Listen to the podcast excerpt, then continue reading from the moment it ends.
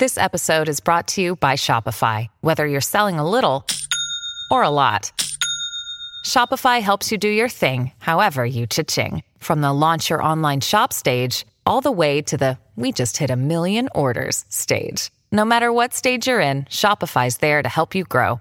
Sign up for a $1 per month trial period at shopify.com slash special offer, all lowercase. That's shopify.com slash special offer. Hola, esto es New Books Network en español. Buenos días, buenas tardes, buenas noches. Esta es la conversación sobre textos del Caribe. Soy Yasmín Portales Machado, su anfitriona, y me acompaña hoy María Isabel Alfonso, escritora cubana, profesora, residente en los Estados, Estados Unidos, ah, en la hermosa ciudad de Nueva York. Muchas gracias por estar con nosotros, María Isabel. Gracias, Yasmín, por invitarme a tu podcast. Ok, empecemos por el principio en la mejor tradición aristotélica. ¿Quién es María Isabel Alfonso? Bueno, eh, te voy a dar una versión corta porque eh, más bien es, es, sobre el libro, pero ya que eh, uno tiene que presentarse, pues diré que eh, soy una intelectual cubana que resido en Nueva York, estudié en la Universidad de La Habana en los 90, después emigré a los Estados Unidos, estudié en Cuba literatura, letras, la carrera de letras, y después hice un doctorado en la Universidad de Miami eh, eh, con especialización en lenguas romances. Um, ahí es que nace un poco al final de la carrera en, como proyecto de tesis el libro sobre el puente, porque fue la, el tema de mi tesis doctoral.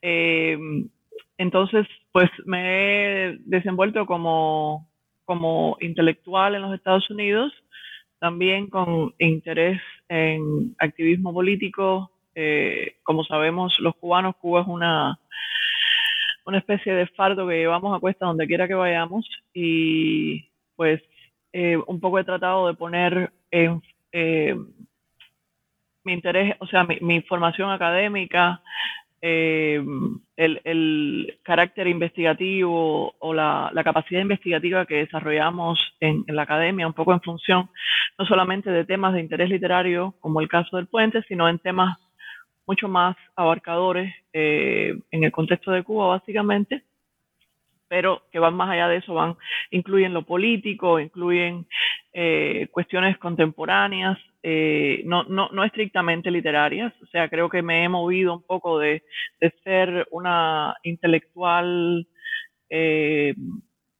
digamos, circunscrita a, la clásica torre de marfil, ¿no? A, un poco tratar de llevar contenidos académicos, académicos más allá de la academia, lo que se conoce en Estados Unidos como public scholarship.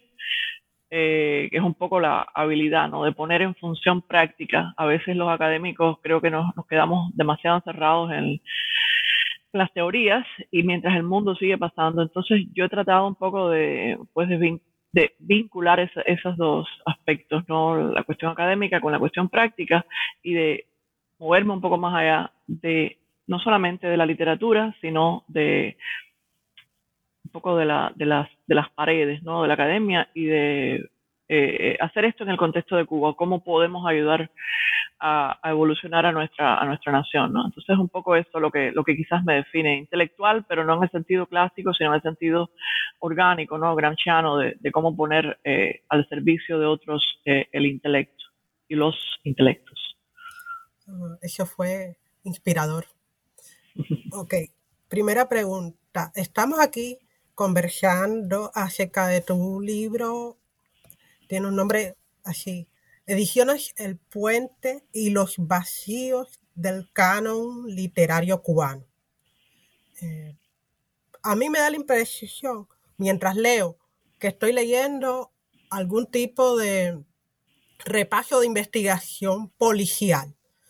Tú enfocas el libro eh, como una sucesiva investigación de razones para la desaparición de Ediciones El Puente como proyecto y después para la desaparición de ediciones del puente en la historia de la literatura y el arte cubanos. ¿Eso es una idea que yo me hice de ver tanto policiaco o hay algo de cierto en la manera en que tú enfocas la construcción del libro?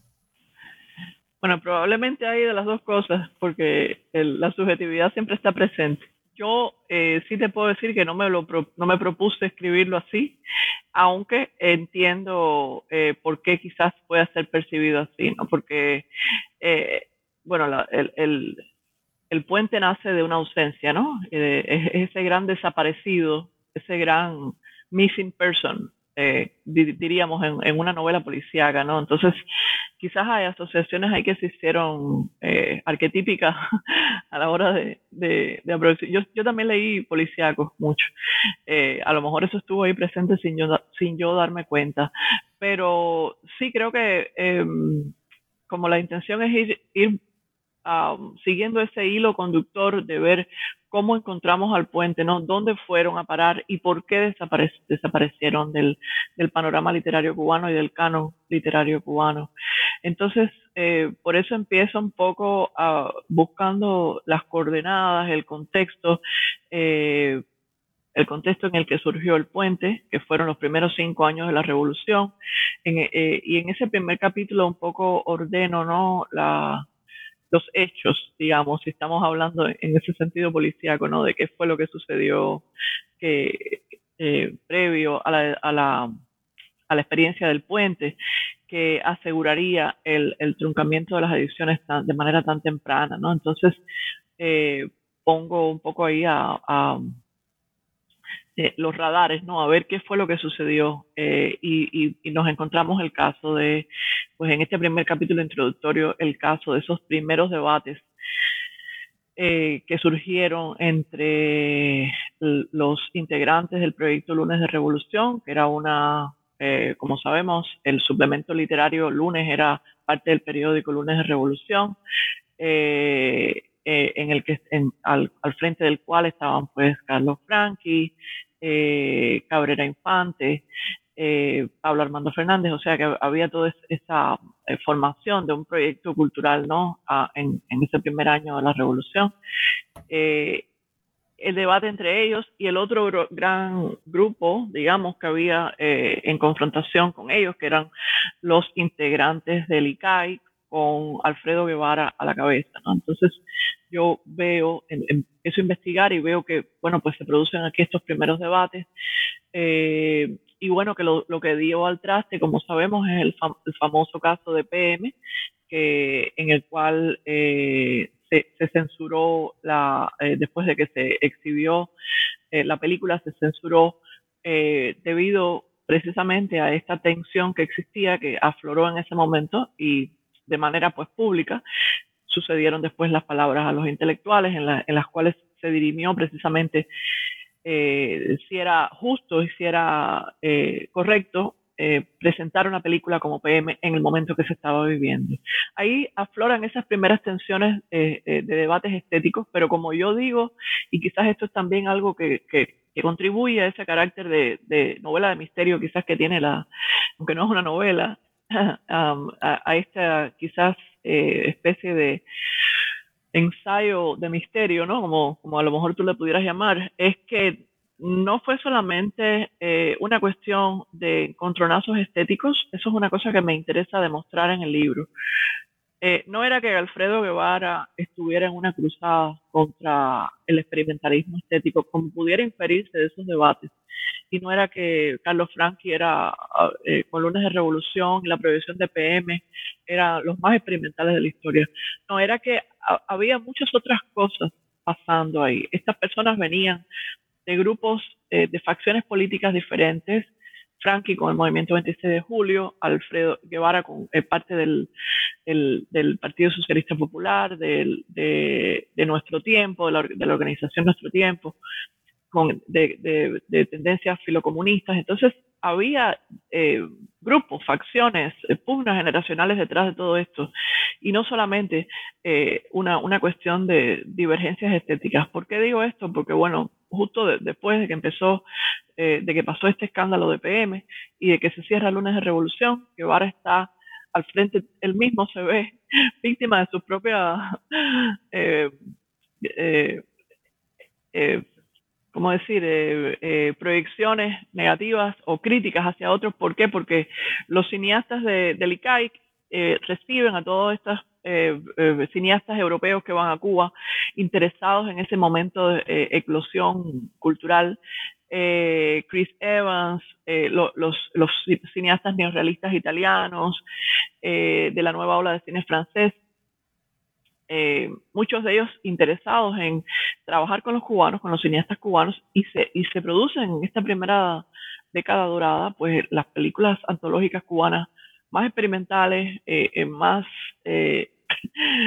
disonantes que, que, ha hecho el, cine cubano, y los críticos ortodoxos como García Buchaca, como Blas Roca, arremeten contra Guevara y contra los cineastas. Entonces, uno se pregunta, ¿cómo es posible que, eh, ellos que estaban, eh, Guevara que estaba criticando al experimentalismo de de revolución, de pronto está siendo el mismo criticado por eh, los, la crítica comunista ortodoxa, ¿no? Y está siendo el víctima de sus propias acusaciones. Pues precisamente por esto, porque es que no había, según mi lectura, no había realmente una eh, discordancia estética, estructural o de fondo.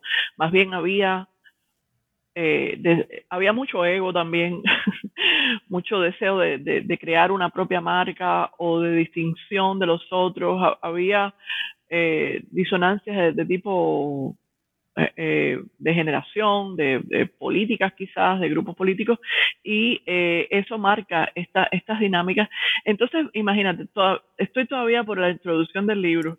Yo pudiera estar hablando de las demás cosas, pero quería poner en, en, un poco en contexto esta, este, este, perfil que tiene el libro, que es de, como tú dices, un poco de una forma ir develando informaciones y descubriendo con mucho chisme que hay, quizás también, ¿no? Como tú me dijiste en algún momento, pero es que estos chismes son parte de esta, de esta historia, ¿no? Y no se puede, no se puede uno ir por las ramas y pensar, oh, había una gran disonancia estética y discordancia. No, no, había cosas, eran seres humanos y los seres humanos vienen con sus chismes, con sus misterios y con sus historias. Y yo creo que por eso es que el libro hace énfasis en esto, para aterrizar un poco eh, el, debate y ver qué era lo que estaba pasando de verdad. A ver, hagamos un alto. Uno, para dar otra referencia bibliográfica y otro en reivindicación del chisme. Eh, la referencia. Yo cuando leía los capítulos introductorios uh, sobre todo el rol que juega Guevara en esta polémica que acaba llevándose por el camino al puente. Recordé los textos producidos por Julio César Guanche, que recuperan precisamente el rol de Guevara al frente del ICAI como defensor de la libertad creativa y de la experimentación en el cine cubano de los 60 y un poco menos de los 70 para mí fue como lectora regular de textos sobre política cultural cubana, una imagen contrastada, eh, un contraste muy fascinante entre la imagen que produce Guanche de un tipo que echa rodilla en tierra por defender la independencia de la política cultural del ICAIC y la imagen que tú nos traes de un hombre que está usando esa misma habilidad política para eh, quitar del camino instituciones culturales o personas a las que percibe como competencia o amenaza en el juego político eh, de la revolución en esos años. Me gusta que, que Guanche y tú no se consideren enemigos ni muchísimo menos, sino que aporten elementos para la visión compleja de un personaje como Guevara y de los años de la primera década del periodo revolucionario, ¿no? Eh, que es, como tú dices, bien complicado por la, bueno, porque estaban haciendo algo nuevo.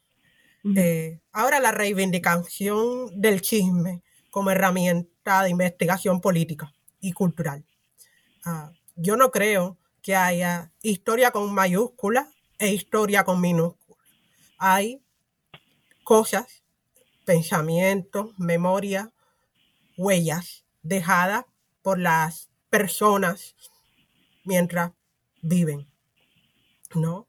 Y todo lo que podamos recuperar nos permite una visión más compleja y por tanto más cercana a la realidad de lo ocurrido. En ese plan, eh, tú insistes en que el puente es víctima de diversos tipos de prejuicios eh, relacionados con la creación del concepto del hombre nuevo, que era heteronormativo, violento, de ciertas maneras, masculino. Y en cada capítulo, más o menos exploras los argumentos alguna vez usados para explicar el destino del puente. El, argumento del racismo, el argumento de la homofobia, el argumento de la pureza política. En la conclusión, más o menos dices que no, tú no crees que haya una sola razón, sino un conjunto. Dicho esto, ¿en qué se parece o no la polémica alrededor del puente y su cancelación con lo que ocurre hoy en día en la cultura cubana? Una pregunta sencillita, sencillita. Eh, yo he pensado mucho sobre eso, incluso escribí eh, un artículo, una ponencia para una para una conferencia que, organizó, que por cierto deberíamos presentar algo juntos alguna vez, eh, que se hace todos los años, que es el American Comparative Literature Association Conference.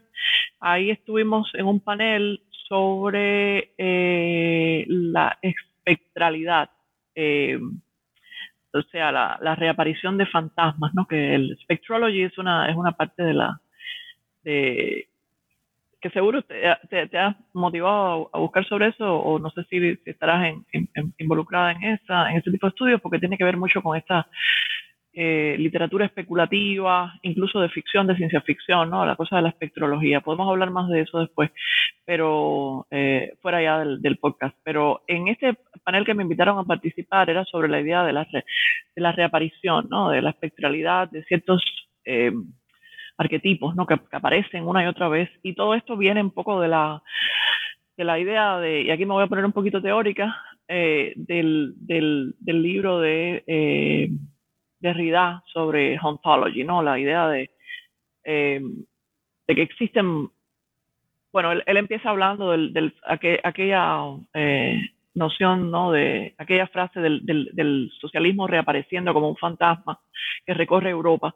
Y a partir de ahí, él empieza a, Derrida empieza un poco a reivindicar la idea de de que la historia no, es un, no son momentos terminados, sino momentos que se repiten y cosas que se repiten. Entonces, a partir de ahí un poco eh, seguí leyendo sobre teoría en, este sentido, de esta idea de la especialidad, de la repetición, y encontré a Mark Fisher, que es un teórico en inglés que se suicidó, por cierto, que habló un poco de, la, de, la, de algo que está pasando en la contemporaneidad, o sea, un poco para pensar esto más allá de Cuba, ¿no?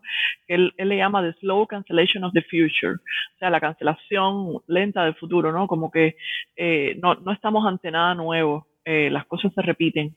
Eh, y entre, entre esta idea de la espectralidad eh, de, de, Foucault como, y la hauntology o, la casa ¿no? de esos momentos, o la hauntology en el sentido de haunting, ¿no? de fantasmas, de, la casa de, de estos espectros que, eh, no, no, diríamos casa, sino cuál sería la palabra, el conjuro o la casting, ¿no? los, los, espectros que reaparecen en la historia. Pues un poco enmarcar todo esto de Cuba resulta útil, ¿no? En esta en este marco teórico en que, en que un, poco no nos sentimos tan solos, ¿no? Esto, las cosas que están pasando en Cuba se repiten porque la historia en general muchas veces, y esa historia que no es ni con mayúscula ni con minúscula, como tú dices, se repite, ¿no? Y, la, y las cosas pasan de nuevo.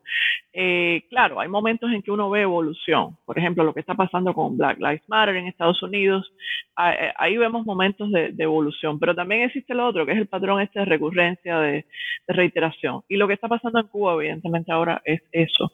No, no, aunque ha habido progreso en ciertas áreas, definitivamente la sociedad cubana ahora es mucho más plural y mucho más uh, lista para, para abrazar ciertos conceptos y ciertas cosas, eh, porque bueno, hemos ido también, aunque estamos eh, eh, encerrados a veces en el tiempo, también hemos ido evolucionando en ciertas áreas, gracias a personas como tú también, por ejemplo, que has sido activista en la cosa de los, de los LGBTQ, derechos LGBTQ, a muchos muchas otras cosas que van más allá del proyecto de revolución en sí, sino de que han nacido de horizontalmente, ¿no?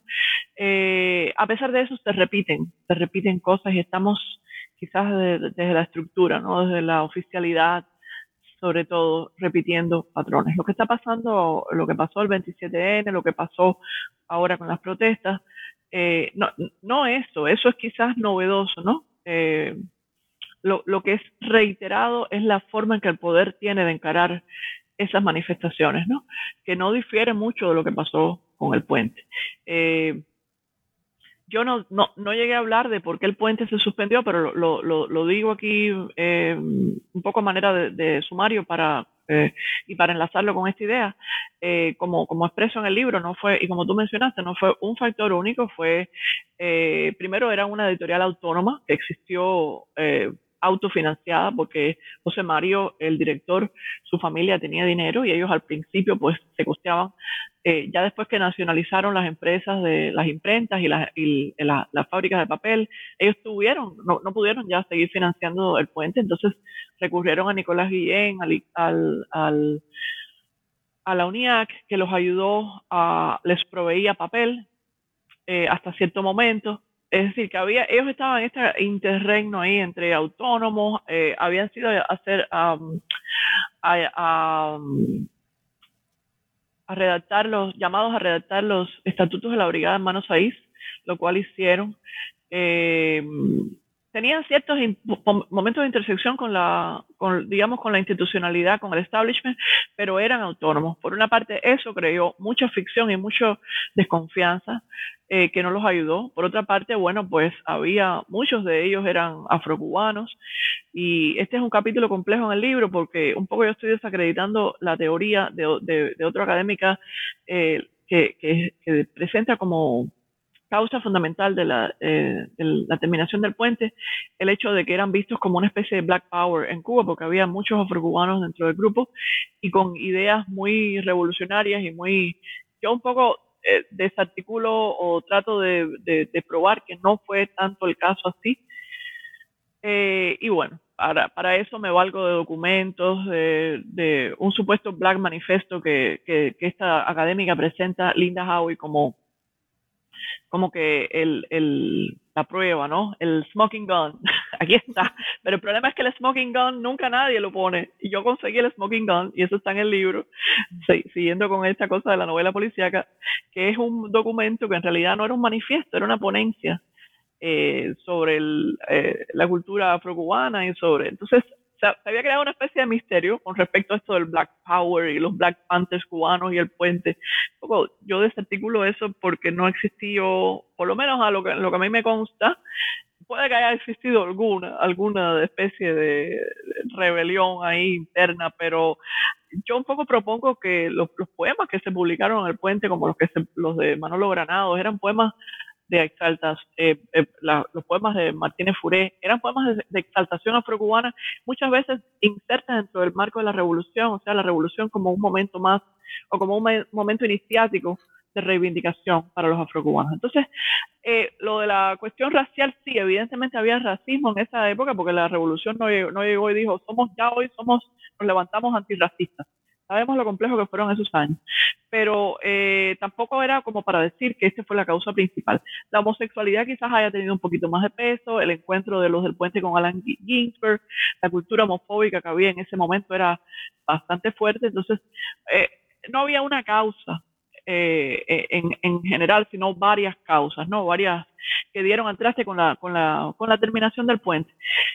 y un poco, pues, eso se, se lo, inserto con esta idea de que um, no, no, eh, la, la, la cancelación pues eh, es un momento, ¿no? De, de que, seguimos viendo ahora, las cancelaciones eh, cotidianas que hace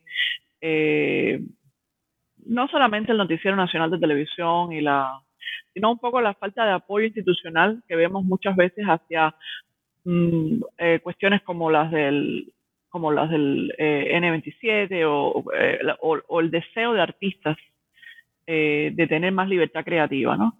y como en ese momento no hubo una sola causa, pues ahora tampoco hay una sola causa, ¿no? Hay muchos condicionantes y muchas cosas pasando, hay mucha paranoia y hay oportunismo también, y hay también pues el hecho de que ah, muchas veces estos grupos eh, o estos momentos, cuestión que creo que es una cosa típica de ahora sí, eh, se han, eh, son, son, es difícil desvincularlos de la cuestión de la injerencia de Estados Unidos en Cuba, ¿no? el SOS Cuba, ha habido una parte que, está, que ha estado definitivamente movida desde afuera y del lado de acá, pues del lado de allá, eh, en Cuba, pues hay mucha paranoia.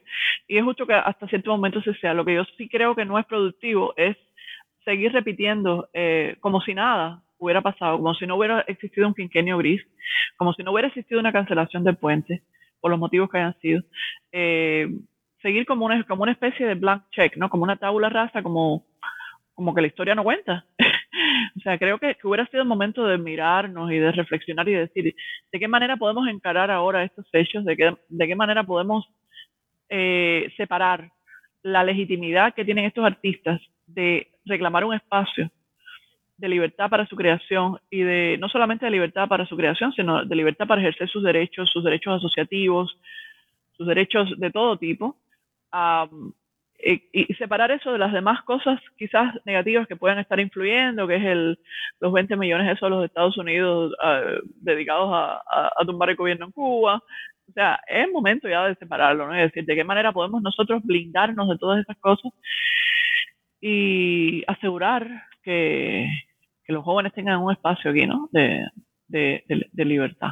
Eh, entonces, bueno, entre esa, ese, espectro, el espectro ese que reaparece, eh, y, la, capacidad que tengamos o no de, conjurar esos fantasmas o esos espectros y de, ponerles una luz adelante y decir, esto ya pasó, vamos a ver cómo podemos negociarlo. de ahí, ahí, ahí se juega nuestra capacidad de, evolucionar hacia, un futuro mejor, ¿no? es interesante cuando tú hablas del concepto del espectro y la recurrencia del fantasma. En Supernatural, la clásica serie de televisión fantástica y de horror, ah, tiene un récord. A mí me encanta hablar de récord. Es la segunda serie de fantasía de más larga duración en televisión de la historia, después de Doctor Who. Ah, no tiene nada que ver con esto no sé si Marisabel ve Supernatural, pero el punto es que en ese universo los fantasmas no pueden ser eliminados con seguridad hasta que se destruya todos sus remanentes físicos en la Tierra. Un remanente físico, insiste en el programa, puede ser tanto un mechón de pelo como un encendedor que la persona amara en vida. Cuando tú hablas de la recurrencia de problemas en el discurso sobre políticas culturales y participación de intelectuales en la política cubana, yo pienso eh, precisamente en la recurrencia de palabras a los intelectuales de Fidel Castro y la intervención norteamericana, que en el momento del puente, del puente no eran los 20 millones de dólares que dedica el gobierno de Estados Unidos ahora, era la idea de la influencia cultural, ¿no? que adquiere tanto el nombre de Partido Pantera Negra como rock and roll y de generación eh, sexual. Es interesante para mí y creo que es una de las cosas que se desprenden de la lectura de tu libro, lo importante que es ser capaz de discriminar eh, entre el miedo al cambio y a la transformación constante de todos los aspectos de la sociedad que implica tanto hacer una revolución como hacer arte y eh, la mala intención o incluso el resentimiento humano, que es algo que tú señalas, ¿no? La complejidad de factores personales, políticos, eh, incluso azarosos en toda esta historia. Hay algo más que yo quiero, sobre lo que yo quiero llamar la atención, es precisamente la cantidad de documentos que aporta tu libro, tanto las entrevistas como los documentos inéditos. Eh, ejemplo clásico, la Smoking Gun ah, del supuesto manifiesto negro. ¿Por qué dedicas tantas páginas de tu libro literalmente a documentos en los que tu voz como autora se cancela? ¿Qué te lleva a ceder tu espacio de esa manera? Eh, quería que la historia hablara ella misma, ¿no? Eh, porque, en primer lugar, ¿quién soy yo, no? Para hablar de un momento en que no viví, porque yo no había nacido cuando esto pasó, yo nací en el 72. Y eh, la única forma que tenía de asegurar un mínimo de veracidad, y ese es, quizás el compromiso más grande que, que, hago con mi libro, ¿no? Tratar de ser lo más veraz posible, de corroborar mis fuentes, de hablar con las personas que vivieron en ese momento. Eh, y de darle paso, paso a esta historia de, de mayúscula y minúscula, ¿no? con, H mayúscula y minúscula, con, esas dos H entremezcladas, en que fueran los protagonistas de la historia quienes, hablaran y en que fueran los, documentos que generaran quienes nos contaran la historia. Por eso eh, fui a Cuba, entrevisté a todas las personas del puente que estaban en Cuba que pude, eh, bueno, no a todas, pero eh, incluso hubo entrevistas que no, que no terminé usando, pero de todas formas, esa, esa, esa información informó mi perspectiva. Traté de darle una, eh, un espacio a esas voces que fueron los, que, los verdaderos protagonistas de esa historia. Del lado de acá también, Estados Unidos, después de muchos años, y este es quizás el otro gran acierto, eh, y no quiero sonar inmodesta, pero de nuevo, no soy yo, son los que, los que contaron la historia quienes realmente hicieron, lograron esos aciertos. Eh, es que eh, el libro incluye una entrevista a Ana María Simo, quien por mucho tiempo, por mucho tiempo, se negó a hablar del puente. Incluso eh, cuando yo le pedí la primera entrevista, que era cuando yo estaba haciendo mi, disertación, escribiendo mi disertación en el 2005, 2006, incluso yo, quizás un poquito antes, 2004, ella eh, no, no me respondió nunca. Y después al final de que yo estoy ya, eh, eh, este proyecto estuvo un poco engavetado, lo, lo envié a, la, la, editorial veracruzana, ellos se tomaron un tiempo, al final me contactaron, es que yo la contacto ahí en el 2000, mira, también pasado casi 10 años ya, en el 2015 o 2014. Y en ese momento ella pues accede, me responde, accede a ser entrevistada y eso me pareció invaluable invaluable. ¿Por qué? Porque Ana María Simo, de toda esta historia, fue la verdad, una de las verdaderas protagonistas, igual que José Mario, que fueron los que, eh, y Renando García Ramos, que fueron los directores y los editores de este proyecto. Y sin embargo, ¿quién, quién habla de Ana María Simo? ¿Quién conoce en Cuba a Ana María Simo? ¿Quién? y ella siguió siendo una intelectual comprometida. Eh, eh, al frente incluso de importantes proyectos en Nueva York de la comunidad LGBT. Eh, sin embargo, no se conocía su nombre. Entonces, incluir una entrevista de ella era como el, el, un sello de, de, garantía, ¿no? De que yo no estaba inventando nada, de que estas personas realmente pasaron por estos traumas, de que ella recibió electroshock como producto de su homosexualismo no tampoco hay que hay que decir también que este este chisme como tú le, llamarías eh, no no fue porque el gobierno la obligó a o sea no fue no fue que el gobierno la forzó a recibir ese tratamiento o la torturó. Hay que estar claro fue la familia un poco la que la que la que vio el homosexualismo de ella como un peligro. Esto no lo dice el libro pero bueno ya que estamos en un podcast yo un poco quise eh, dejar ese chisme afuera porque era un poco doloroso, ¿no? Pero realmente no fue que la torturaron, eso es importante decirlo, fue que ella, bueno, sí, la torturaron al fin, porque, pero, pero la, la opción de ser torturada o eso fue la familia quien dijo, tenemos que ponerte en un tratamiento para quitarte el homosexualismo. Y en ese tratamiento era pasarle electroshock, un, no sé qué carga era, no sé los detalles, pero mientras veía imágenes de mujeres desnudas y eso como para erradicar esa tendencia. Eso pasó y eso era importante de, decirlo de alguna forma en el libro, respetando por supuesto eh, la dignidad de la persona y el deseo ¿no? de, de, incluir esas historias, pero como ella me autorizó y finalmente quiso hablar, pues esto era muy importante ponerlo. Eh, eh, es por eso que las entrevistas a ella, a Miguel Barnea, a Nancy Morejón, a todos los que formaron parte de uno u otro lado, u otro lado de la historia, eh, eh, con, mayor o menor éxito después en la vida o con mayor o menor reconocimiento, porque muchas de estas personas recibieron después Premio Nacional de Literatura en Cuba, reconocimientos, y otras quedaron como, los, como los outcasts.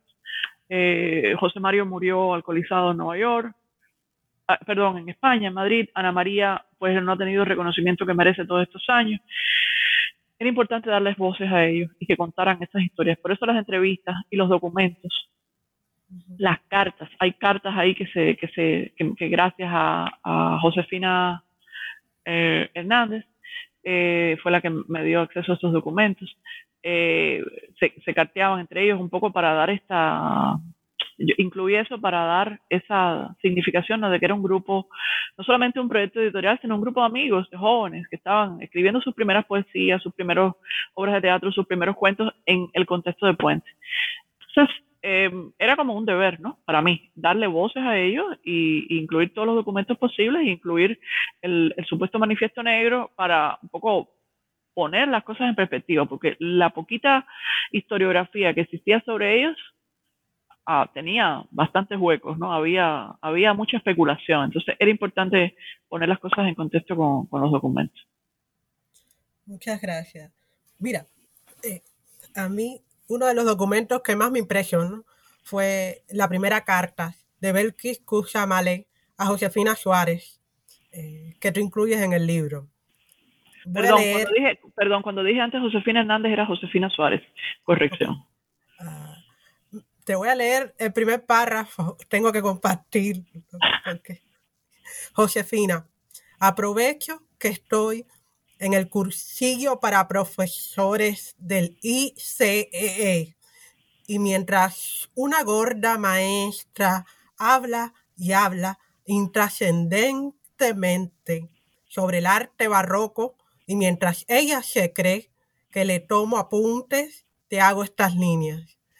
Es el tipo de cosa deliciosa, coloquial, que pone en contexto no solo cronológico, sino personal a estas personas que tú rescatas. Y en ese sentido, yo te agradezco profundamente todo el espacio que dejas en el libro para esas voces, ¿no? Sí. Es un ejercicio, yo creo, de humildad eh, tremenda que incluyas estos documentos sin, intercalar con paratexto tu visión de lo que está pasando. Son las cartas, son los materiales, solo con eh, e, esa nota mínima, ¿no? Carta, fulana, fecha, o ponencia, fecha. Es una limpieza, una voluntad de dejar que el documento o el testimonio hablen por sí mismos, que es realmente eh, de agradecer. Gracias a ti por apreciarlo, sí. Eh, oíme, eh, estamos ya por el minuto 39. Entonces, ahora la parte del comercial. Dime en tres, cuatro minutos por qué hay que leerse este libro.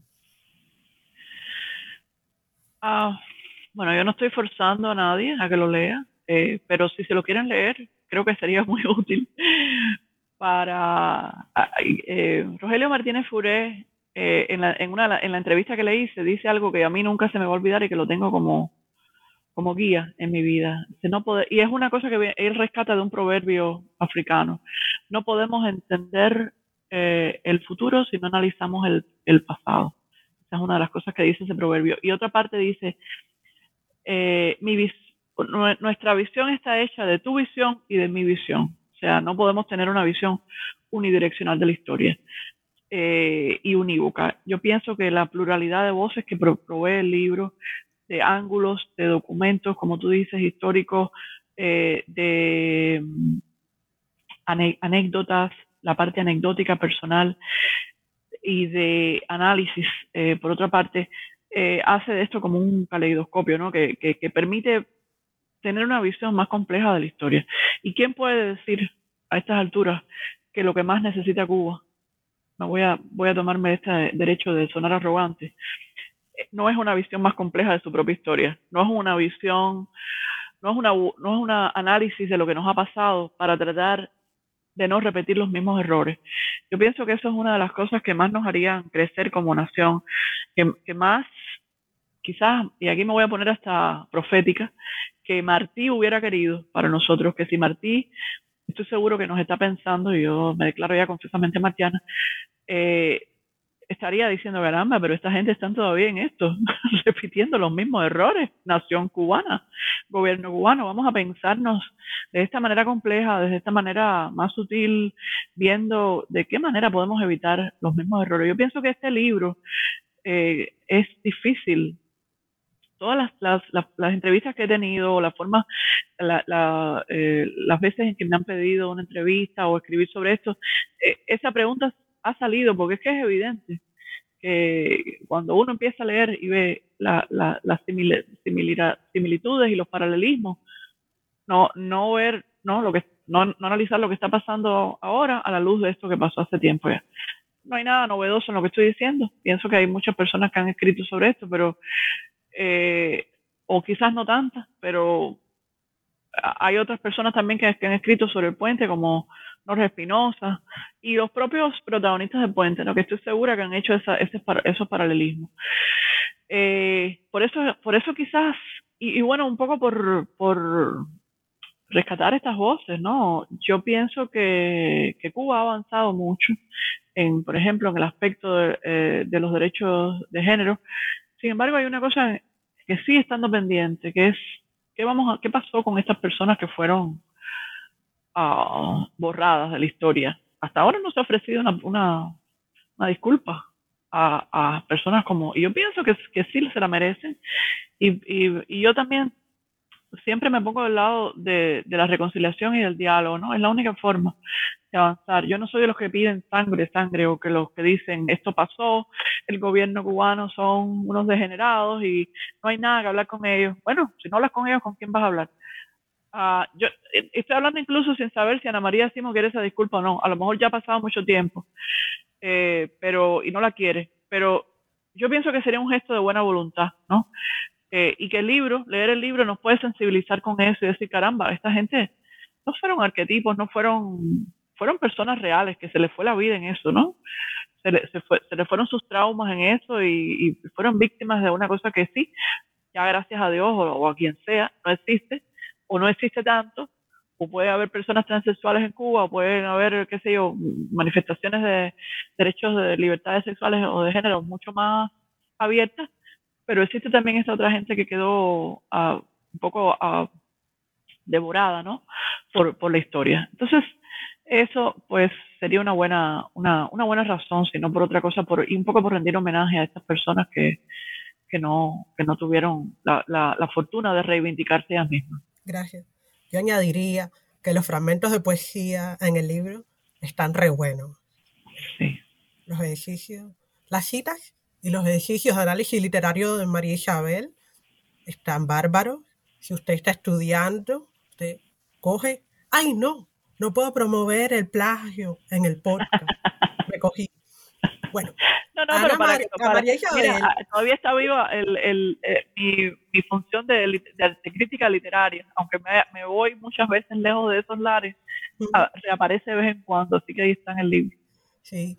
Eh, eso era lo que iba a hablar ahora. A María Isabel ao- ahora se la puede encontrar tanto en academia como en política, literalmente diciéndole al Congreso de los Estados Unidos de qué va Cuba. Entonces, eh, en plan crítica literaria, ¿a qué te dedicas ahora? Ah, Esa es una pregunta muy difícil, porque realmente la- he estado tan ocupada con Cuba en los últimos años que, eh, además de eso, tengo que confesar que mm, mm, he llegado a aburrirme un poco de la literatura pura y, y- y estoy siempre, y quizás un poco, em, eh, es una es una discusión ontológica que yo tengo conmigo misma de qué soy o de qué o de cómo puedo involucrar estas diferentes eh, Isabeles que tengo en mí, ¿no? Por una parte de la cosa política, por otra parte la...